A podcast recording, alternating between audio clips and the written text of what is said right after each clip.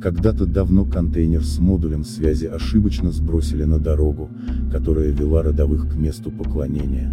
Место поклонения представляло из себя огромный бесформенный черный валун, на котором белой краской было написано «Таня подлая сука». У родовых не было своей письменности, и они видели в этой надписи, в огромном черном валуне, в прямой и ровной дороге к нему духовное путешествие. Семь раз в год родовые выходили из города, вставали на колени и на коленях ползли к этому месту. Модуль связи перекрыл им дорогу, как упавшее от урагана дерево. Но дерево можно было распилить и убрать, а модуль связи был защищен силовым полем. Родовые долго пытались к нему подобраться, но тщетно. И у них появился новый ритуал – бросание в него камней.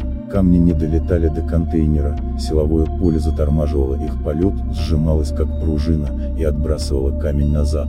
Каждому нужно было бросить шесть раз, и чтобы камень отскочил хотя бы раз в тело. Особенно ценились раны на голове, знаки борьбы с силами тьмы.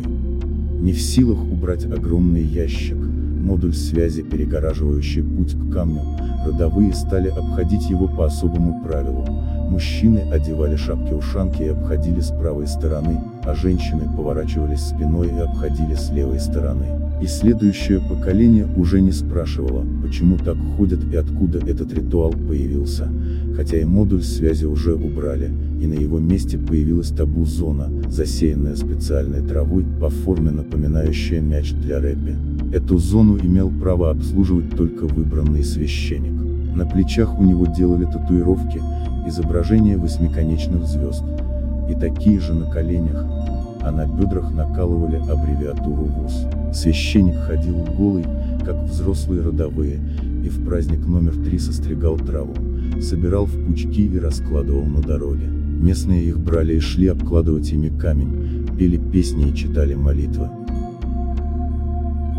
Считалось, чей букет сохранится у камня дольше всех, тот и жить будет долго. А потом появились родовые, верящие, что не должны обходить табу-зону. Они посчитали, что раз их деды ходили к камню прямой дорогой, то и они должны поступать так же. И стали ходить к камню через траву. Так появились две полусферы, мужская и женская. И с тех пор мужчины несли букеты со своей части, а женщины со своей. И обслуживали табу-зону двое священников, мужик и мужчина, похожий на женщину. Со временем все стали ходить к камню, как прежде, прямо, и правая сторона леса, вдоль священной дороги, стала мужской, а левая – женской, потому что полусферы плавно переходили в лес. Женщинам запрещалось заходить в мужской лес, а мужчины, оказавшиеся в женском лесу, становились париями. В мужском лесу росли огромные цветы, мужчины их рубили и приносили своим женщинам. Женщины становились красивыми, когда смотрели на цветы, и давали мужчинам съесть плоды дерева как у негра, которые росли в их лесу. После этого все они были очень довольны.